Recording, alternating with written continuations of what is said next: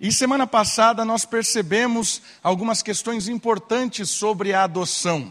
E como um, um, um, relembrar rápido, nós percebemos que a palavra adoção na Bíblia, ela amplia o conceito de adoção que nós temos humanamente falando.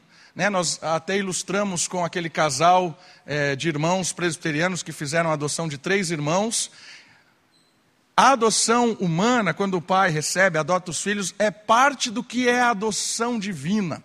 Semana passada nós conversamos mostrando que Deus é o Pai Criador, Criador de todas as coisas, por isso todos nós somos filhos de Deus como criaturas, por isso alguns deles são resgatados para serem filhos espirituais. A adoção tem a ver com o filho espiritual. E nós vimos também a importância de vivenciar essa adoção espiritual. Percebemos que nos, nos dois filhos lá, o pródigo e aquele que não saiu de casa, né, aquele que era o religioso, eles viviam uma rotina, um dia a dia, mas não aproveitavam, não se deleitavam da adoção, do que é ser filho de Deus. Hoje eu gostaria de aprofundar o assunto. Eu gostaria que a gente conversasse sobre o amor adotivo de Deus especificamente falando agora do amor de Deus, o amor adotivo de Deus. E a gente vai usar um texto base que está em Romanos, capítulo 8, do versículo 12 até o versículo 17. Então, se você tem a sua Bíblia, por gentileza, abra comigo Romanos, carta de Paulo aos Romanos, lá no Novo Testamento, capítulo 8 do versículo 12 até o versículo 17. Vamos falar hoje do amor de Deus e a adoção, o amor adotivo. Romanos, capítulo 8, do versículo 12 até o versículo 17. Eu vou ler todo o texto e depois eu quero ir fazendo considerações dele. Ok? Todo mundo lá? Romanos 8, de 12 a 17. Presta atenção na leitura bíblica. Olha que interessante esse texto. Portanto, irmãos, somos devedores, não à carne, para vivermos segundo a carne. Porque se viverdes segundo a carne, morrereis. Mas se pelo Espírito mortificardes a prática do corpo, vivereis. Pois todos os que são guiados pelo Espírito de Deus são filhos de Deus. Porque não recebestes um espírito de escravidão para vos reduzir ao temor, mas ao espírito de adoção, pelo qual clamamos: Abba, Pai. O próprio Espírito dá testemunho ao nosso espírito de que somos filhos de Deus. Se somos filhos, já que somos filhos, também somos herdeiros, herdeiros de Deus e co-herdeiros de Cristo. Se é certo que sofremos com Ele, para que também com Ele sejamos glorificados. Esse texto fala algumas questões muito importantes a respeito do amor de Deus e da adoção de Deus. Lembrando uma coisa importante: existe um processo de adoção. Nós vimos semana passada em Gálatas que ele já nos adotou, já somos filhos de Deus adotivos. E esse texto repete essa informação. Nós somos filhos adotivos de Deus. E olha o 23 agora, versículo 23 do mesmo texto. E não somente ela, mas também nós, que temos os primeiros frutos do Espírito, também gememos em nosso íntimo, aguardando ansiosamente nossa adoção, a redenção do nosso corpo. Olha que interessante o que o apóstolo está nos informando. Nós somos adotados, somos filhos de Deus, experimentamos do amor de Deus como Pai. E ao mesmo tempo, nós não nos beneficiamos completamente dessa adoção. Por quê? Porque haverá um período final em que seremos adotados completamente. Quando o nosso corpo for revestido da imortalidade, aquele corpo que o Senhor Jesus ressuscitou, um corpo glorioso, nós também, como Jesus, receberemos um corpo glorioso. E esse corpo glorioso que nós receberemos no dia em que o Senhor Jesus voltar, será um corpo pleno do Espírito e um corpo onde nós experimentaremos a adoção por completo. Eu queria que você entendesse nesse processo de que, mesmo nós sendo adotados hoje, nós não experimentamos eles, a adoção por completo, porque nós vamos experimentar só no final do processo. Então é como se nós nos beneficiamos dia a dia com essa adoção. Por que, que eu estou dizendo isso para você? Porque o texto vai nos dizer um perigo que nós corremos de não nos beneficiarmos do amor adotivo de Deus. E qual é o perigo? O versículo 12 e 13 alerta a questão que eu quero chamar de um inimigo íntimo. Olha só, um inimigo íntimo. Quem é esse inimigo íntimo? O texto chama de carne. O texto fala que a carne milita contra a obra do, do Espírito. Eu gostaria de olhar essa carne como algo que nós conhecemos muito bem, chamado idolatria. E o que é idolatria? A idolatria é algo que não faz acepção de pessoas. O que isso quer dizer? Todo mundo tende a ser um idólatra. Ela seduz tanto corações mundanos como corações religiosos. Ilude aos céticos, aqueles que não creem em nada, e ilude aos crentes. O perigo que nós corremos nesse processo de adoção é que nós tendemos a nos iludir com um tipo de amor que não é o amor do Pai. Não é o amor produzido pelo Espírito. Porque o texto bíblico nos diz que ele nos deu um espírito pelo qual nós podemos experimentar do amor de Deus de uma forma plena. O Espírito de Deus que mora em nós, ele nos impulsiona a ter um relacionamento tão grande com Deus, ao ponto de chamá-lo de Abba, que significa paizinho, papaizinho, é uma intimidade muito próxima. Esse Espírito habita em nós por causa da obra de Cristo. Todo aquele que creu em Jesus é habitado por esse Espírito e é adotado por Deus. O Espírito testifica ao nosso espírito que somos filhos, e se somos filhos, podemos experimentar de um relacionamento infinito de amor, precioso de amor, maravilhoso de amor. E qual é o perigo que começa aí dizendo? É a ilusão da idolatria. O que é a ilusão da idolatria? É quando nós começamos a amar ou a desejar o amor, qualquer que seja, que não é esse amor do Deus Trino, através do Espírito, da obra de Cristo e da ação do Pai. E como é que nós desejamos, como é que nós somos iludidos com esse amor idólatra? é quando nós começamos a amar as coisas da carne. E o que, é, o que são as coisas da carne? Não são as coisas humanas. Às vezes a gente faz essa, essa confusão. Tudo que é espiritual são as coisas da igreja. As coisas da carne são nosso trabalho, nossa diversão, nossa família, nossas atividades. A gente faz essa separação na cabeça. Coisas espirituais são as coisas que eu vivo na igreja, e coisas da carne são as coisas que eu vivo no meu dia a dia. Mas não é essa diferença que o texto está colocando. A diferença que o texto está fazendo é uma diferença de amor, é uma, uma, uma diferença de deleite uma diferença de sentir prazer e, e, e vibrar com isso. Quando o filho não vibra com o pai, ele é enganado pelo amor do mundo. E quando ele é enganado pelo amor do mundo, ele alimenta a carne.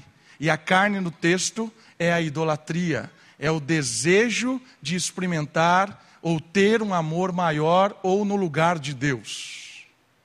Está entendendo? O texto está chamando a minha atenção e a sua atenção que nós temos um inimigo interno. Esse inimigo é o nosso coração. O nosso coração é enganoso. Ele todo momento quer amar alguma coisa ou alguma pessoa que não seja Deus. Calvino diz que o nosso, nosso coração ele é uma fábrica de ídolos. E às vezes nós protestantes, nós achamos que idolatria é estar diante de uma estátua, estar pedindo a uma estátua, que idolatria não é isso. Idolatria é quando você ou eu amamos mais alguém ou alguma coisa do que o próprio Deus. Isso é idolatria. E quando é que a idolatria começa a nos escravizar? Quando eu tenho muito prazer, o tempo todo prazer, em coisas que desagradam a Deus. Esse é um perigo. E o outro perigo é quando eu adoro muito mais o que Deus me dá do que o próprio Deus. Eu confio mais na provisão do que no provedor. Então, eu agradeço a Deus por tudo que Ele me dá, e eu experimento tudo que Ele me dá, mas quando falta alguma coisa que Ele me dá, eu já murmuro e já reclamo. Por quê? Porque quem é esse Deus que não está agradando aqui o meu coração? Está percebendo como a, a idolatria ela é sutil? É quando nós temos começamos a experimentar e desejar muito mais as coisas do mundo do que o próprio Deus. Por isso que a, a, idolatria, por isso que as coisas da carne, as coisas do mundo, não são pecados em si. Trabalhar, se divertir, ter um momento muito bom com a família, participar de coisas do dia a dia, isso é ótimo. O problema é quando essas coisas ganham o lugar de Deus. Eu vivo para isso. Eu vivo para bater metas na empresa. Eu vivo para chegar no topo, não sei da onde. Eu vivo para conquistar os meus sonhos. Eu vivo para ser feliz. Eu vivo para nos. Opa! Vida carnal, idólatra. E o pior disso é quando a gente vem na igreja para que Deus contribua para que eu seja feliz, conquiste os meus sonhos, bata as minhas metas. Deus vem aqui, venho aqui, olha, estou contribuindo, estou adorando, para que isso aconteça na minha vida. Sabe o que está acontecendo? Nós estamos perdendo o privilégio de amar Deus. E começamos a amar as coisas de Deus. E às vezes as coisas do próprio diabo. Por isso que o inimigo é interno, porque é o nosso coração que nos engana. É o desejo do nosso coração que nos impulsiona para as coisas, que confunde as coisas. O texto nos desafia a olhar a questão da adoção e vivenciar essa adoção, experimentar o que é ser filho de Deus. A adoção é a obra de Deus para nos libertar da insanidade de nossa idolatria. A adoção nos proporciona para aquilo que temos feito, para aquilo que nós fomos feitos: Pai, Filho e Espírito. Nós fomos feitos para adorar, para se regozijar, para ter prazer no Pai, no Filho e no Espírito. Se a gente não se beneficiar desse amor, desse prazer no próprio Deus, nós viramos idólatras. E olha só uma frase do, do teólogo Agostinho, do Santo Agostinho. Ele diz assim: Fizeste-nos para ti, Deus falando, né? Falando de Deus. Fizeste-nos para ti, e o nosso coração inquieto está enquanto não descansar em ti. Viu que legal? Quando Deus nos criou, Ele nos fez para Ele. O nosso coração está inquieto. Por quê? Porque enquanto nós não descansarmos naquilo para o qual nós fomos feitos. Ou seja, a glória da adoção nos proporciona o único objeto de afeto que nos aquieta, que é o amor de Deus. Todas as outras coisas são idolatrias, obras da carne e passageira. O amor de Deus nos permite viver uma vida de paz. Sabe aquele coração inquieto, que não sossega, não sabe o que está faltando? É alguém que ainda não experimentou do amor de Deus. Por que isso? Quando Deus nos fez, quando Deus criou a humanidade, Ele criou para que a humanidade tivesse algo que Ele tinha como Deus: um relacionamento de amor. O Pai, o Filho e o Espírito amavam-se eternamente, e nós vamos falar disso. É a fonte do amor. E quando Deus cria o ser humano, ele quer que o ser humano participe dessa desse relacionamento trino de amor. Ele quer nos dar o privilégio de experimentar o amor do Pai, do Filho e do Espírito. Ele quer que nós vivamos isso. Então, o objetivo de glorificar a Deus, quando nós glorificamos a Deus, nós participamos desse amor da Trindade. E isso aquieta o nosso coração. Isso traz paz, isso traz segurança, traz sossego. O problema é que o pecado nos engana. A nossa carne faz com que a gente queira adorar coisas, queira amar coisas e não o Criador. A fonte do amor é o próprio Deus. A fonte do amor é o próprio Deus, que é a nossa fonte de paz, segurança e tranquilidade. E eu queria que você entendesse um pouquinho sobre a trindade e o amor. Por quê? Porque isso aqui é fantástico. Entender um pouco sobre a fonte do amor. Porque às vezes nós ouvimos muito, muito facilmente, qualquer pessoa diz, a solução é amar mais, né? vamos amar mais. Quantas músicas de pessoas que nunca ouviram de Deus, fazem coisas abomináveis e cantam o amor, celebram o amor, porque talvez a definição de amor esteja equivocada. Talvez a, a, definição de amor esteja equivocada, porque a fonte de amor não é uma fonte verdadeira e eterna. A fonte do amor é a fonte do Deus Trino. E olha só que interessante: nunca houve um instante em que o amor trino não existisse. Ele é a essência do amor. Todas as coisas que existem são resultados do puro amor do Pai, do Filho e do Espírito.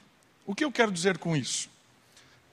Uma vez, eu estava num acampamento e uma, uma senhora foi contar, uma jovem senhora foi contar uma história para criança. E ela disse que Deus estava tão sozinho, tão sozinho, que ele precisou criar o ser humano para poder amar alguém. E o ser, o, ser, o ser humano era importante, porque agora Deus poderia amar alguém. E Deus estava triste, porque o ser humano tinha virado as costas e Deus estava sozinho de novo. Então você criou um problema grande aqui. Você criou um Deus que depende do ser humano para existir. Mas a história bíblica não é essa. A história bíblica, ao contrário, diz que existe um Deus único e trino: Pai, Filho e Espírito. O Pai é Deus, o Filho é Deus, o Espírito é Deus. E existe um só Deus três pessoas. Isso é um mistério. Inexplicável pela lógica. Por quê? Porque o Pai não é o Filho, nem o Filho é o Espírito. Mas o Filho é Deus, o Pai é Deus e o Filho é Deus, e o Espírito é Deus. A Trindade é um Deus, três pessoas. Por que é importante entender a Trindade e o amor? Sabe por quê? Olha só, presta, presta atenção nesse, nessa sequência aqui, da comunhão eterna da Trindade. Um Deus necessariamente trino. Um Deus que ama tem que ser trino. Por quê? Olha só, a passagem de 1 João 4,8 nos diz que Deus é amor. A essência de Deus é amor. Deus é eternamente amor. A outra passagem, a passagem de 1 Coríntios 13, nos diz que o amor nunca se fecha em si mesmo, mas sempre se volta para o outro. Se Deus é amor em essência, e o amor não se fecha em si mesmo, o amor é para o outro. A senhora que pregou no acampamento estava certa. Deus, para ser amor, precisa amar alguém, certo? Mas olha que impressionante, aí entra a trindade.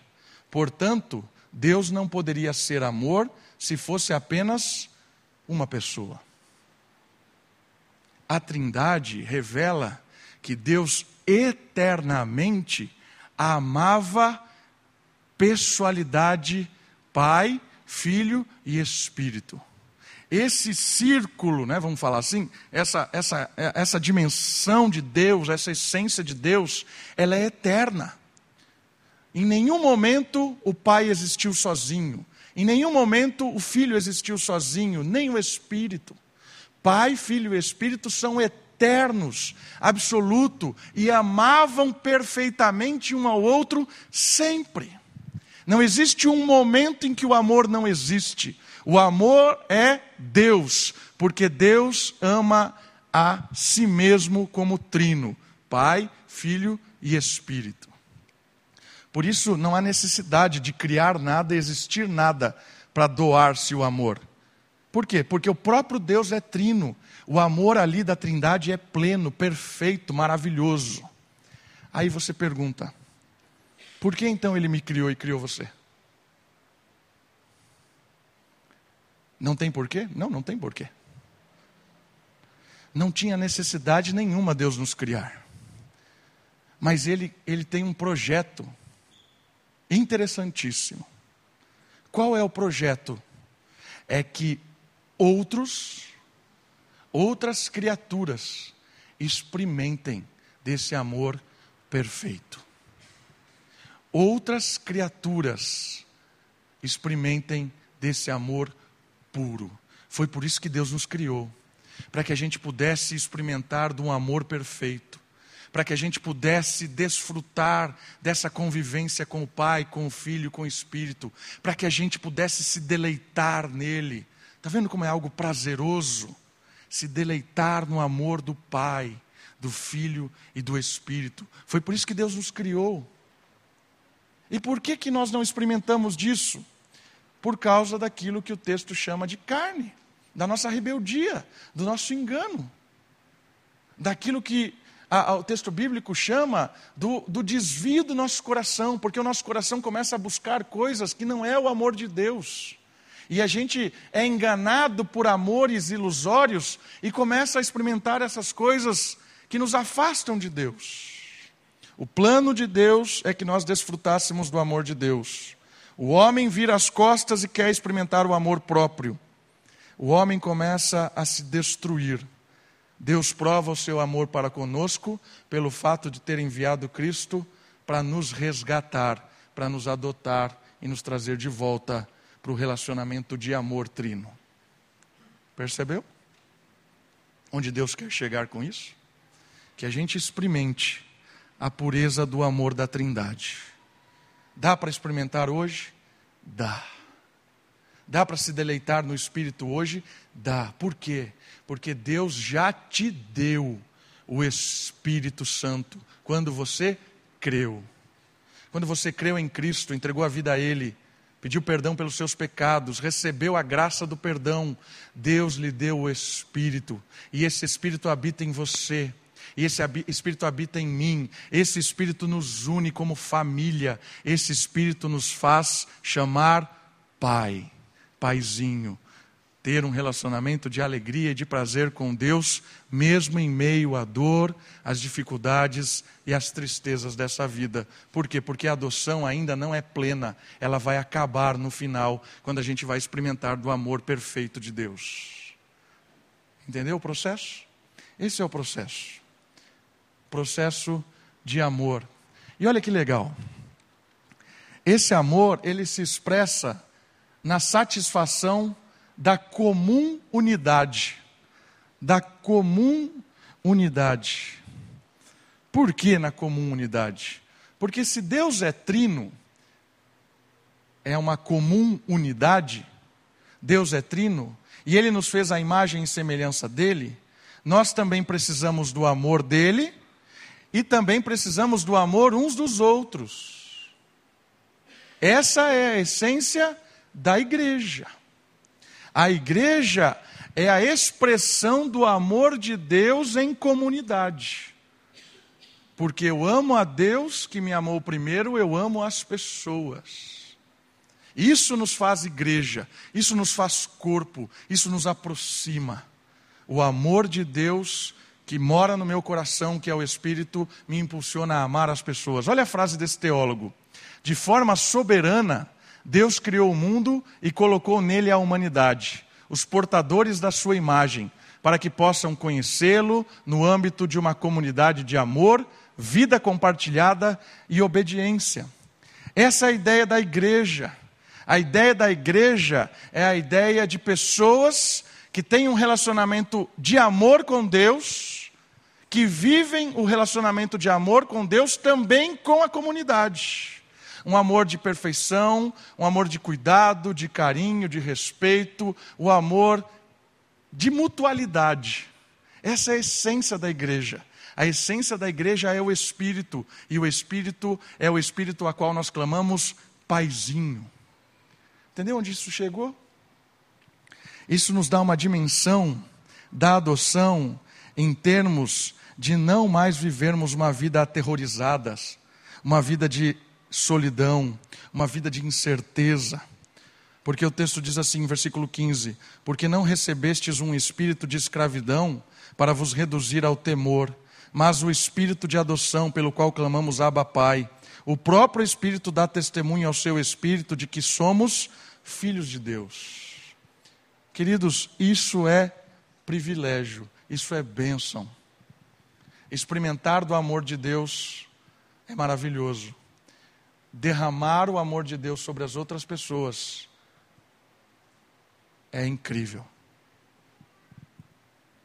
Amar é expressar a figura da Trindade com as nossas atitudes, com a nossa fala, com os nossos relacionamentos. Não tem como eu amar as pessoas se eu não experimento do amor com a Trindade. Está entendendo? Por isso que existem várias definições de amor equivocadas.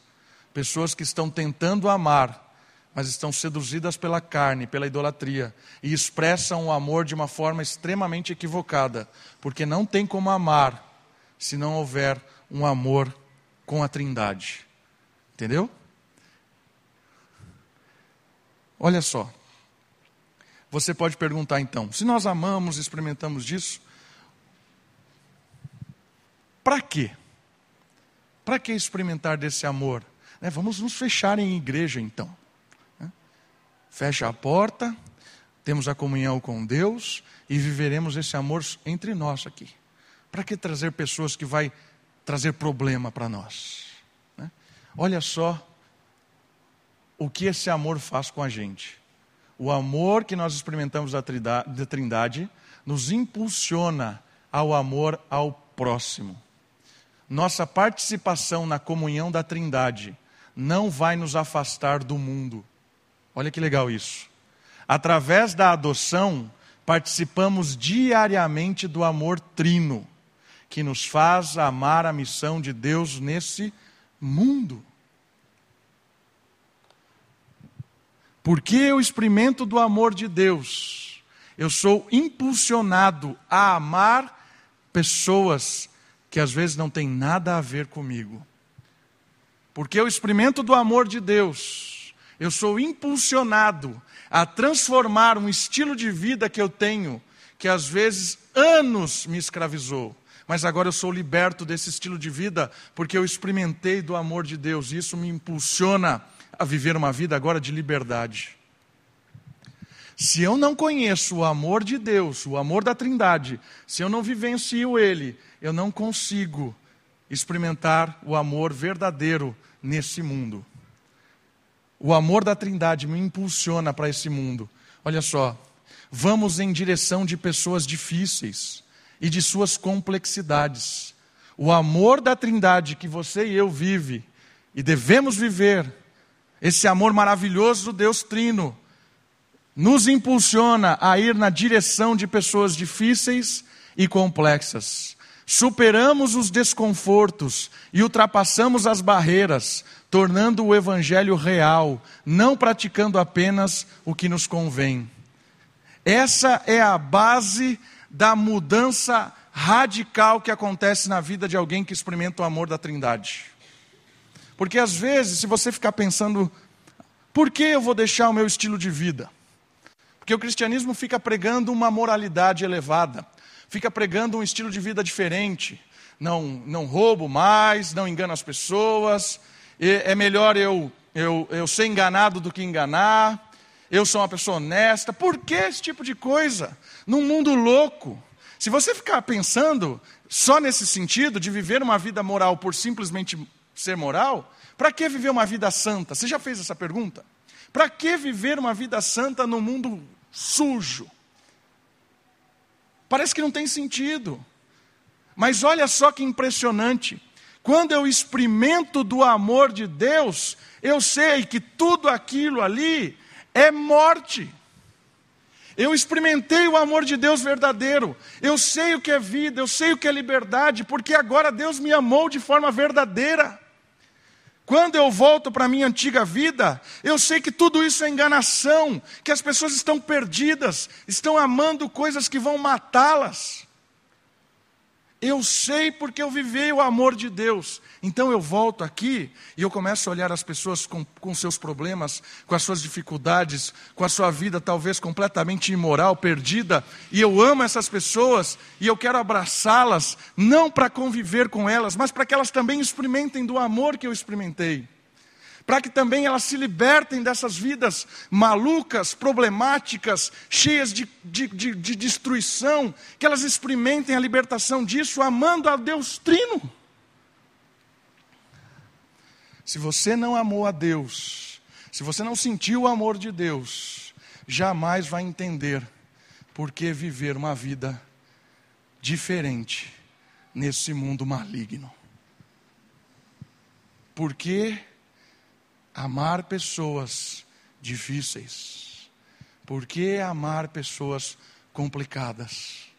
Por que fugir da imoralidade? Porque tudo isso é engano perto do amor da Trindade. Você viveu isso, você experimentou isso e quer que outros experimentem, quer que outros vivenciem isso o impulso de transformação de vida não é fazer o certo pelo que é certo, é fazer o certo por aquilo que glorifica a Deus. E quando glorifica a Deus, é bênção, é amor, é transformação. Percebeu o que acontece? A mudança?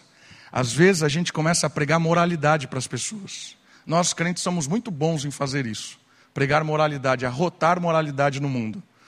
Ah, porque a música é do diabo, dançar é do capeta, fazer não sei o que, né? a guitarra é do diabo. Cadê a guitarra? Já levaram porque era do diabo. Está atrás ali do negócio. Começa a achar as coisas que são do diabo. Né? Tudo é do diabo. E começa a pregar esse tipo de evangelho. Irmãos, eu tenho tanta vergonha do Facebook, eu não sei porque eu estou lá ainda. Porque tem uns, umas pessoas que carregam o nome de Cristo e falam cada tolice, mandam as pessoas para o inferno, fala que aquilo é do capeta. Eu, eu fico pensando, essas pessoas não entenderam nada. Não entenderam nada. O ímpio está fazendo aquilo que está fazendo, está falando o que está falando, porque não conhece o amor de Deus, ele está cego. O pior é o crente que vai lá embaixo nos comentários do ímpio e trazem condenação para ele em vez de apresentar a solução. Meu amigo, você está cego, porque você não bebeu da fonte, não amou aquele que é o amor. Nós somos muito bons em condenar as pessoas, em falar do mundo, muito bons. Mas a gente não entendeu. A gente não entendeu que as pessoas precisam experimentar do amor. Precisam experimentar do amor. E às vezes, olha isso aqui é uma outra coisa importante. Quando a gente não experimenta do amor, a gente é muito bom em afastar pessoas de Deus com conselhos coniventes. A pessoa está chorando, fez um monte de coisa errada, você em amor vai lá, não, é isso mesmo, a vida é assim, estou aqui, estamos junto. Estamos junto para onde? Para o trem que vai indo para o inferno? Vamos morrer juntos? Isso não é amor também. Estar do lado de alguém que está fazendo besteira Não é amor. Porque amor é tirar essa pessoa que está fazendo besteira e apresentar para ela o amor de Deus. Para que essa pessoa entenda que a besteira vai levá-la à morte. Está entendendo? Condenar é bobagem. Conivência com o erro é tão bobagem quanto. É falta de amor.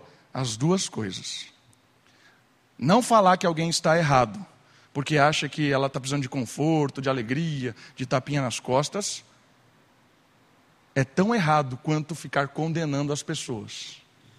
Por quê? Porque quem ama se liberta da escravidão desses erros. O amor liberta. Queridos, nós precisamos pregar mais o amor da Trindade.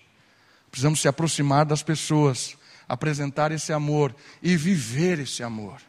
Se deleitar desse amor. Não adianta você falar e a pessoa olhar para você e falar assim: Você vive isso? Olha a sua vida aí, cara. Que amor é esse que você está falando? Não tem amor nenhum aí. A gente precisa experimentar primeiro.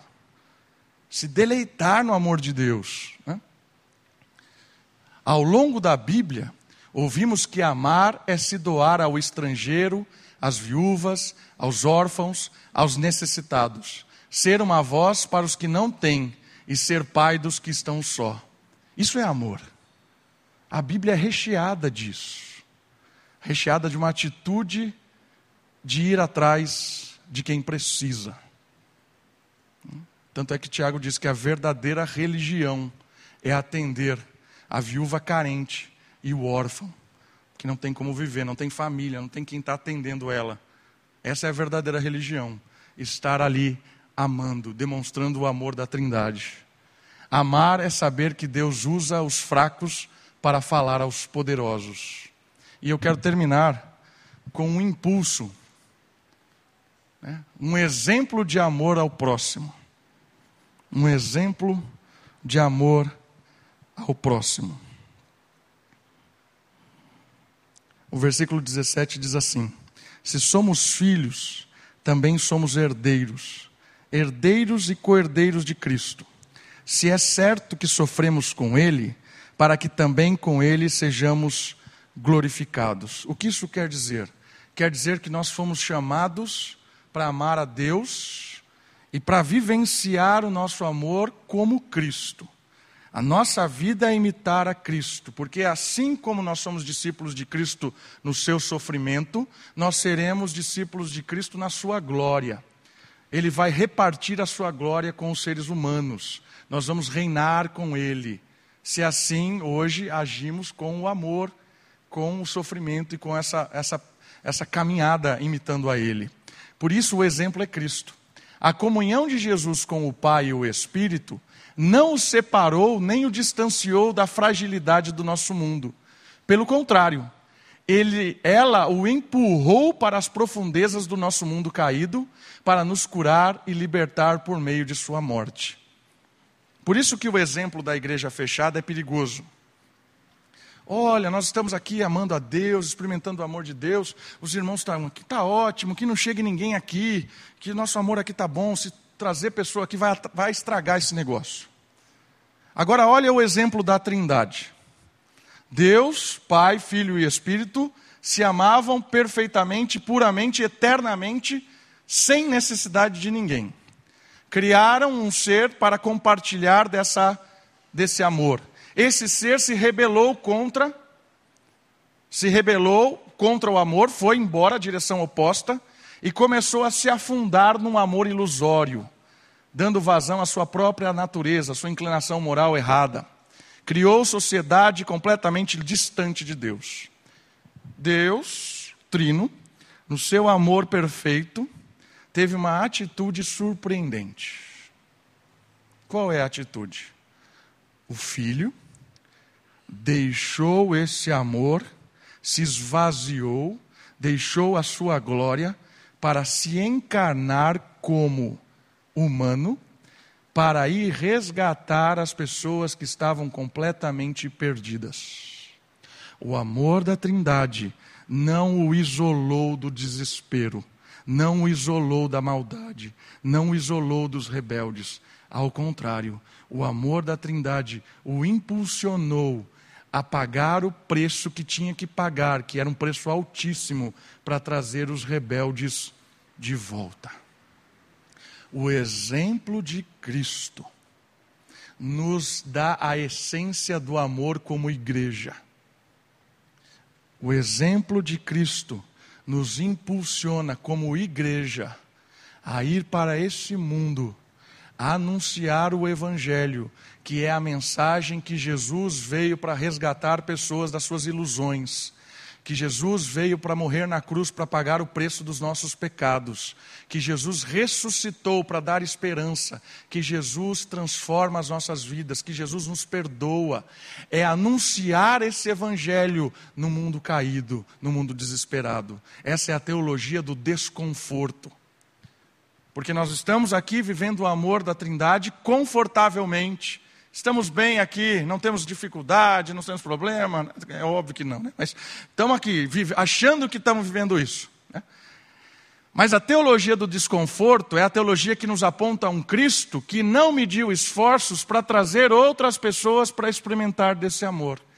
A nossa missão de ir a esse mundo caído, anunciar o Evangelho, estender as mãos para os necessitados e trazê-los aqui pela mão para experimentar do amor trino, é resultado do nosso amor com Deus, é resultado de conhecermos a Cristo. Quanto mais olhamos para o exemplo de Jesus, mais nos impulsionamos a nos aproximar das pessoas que estão desesperadas nesse mundo.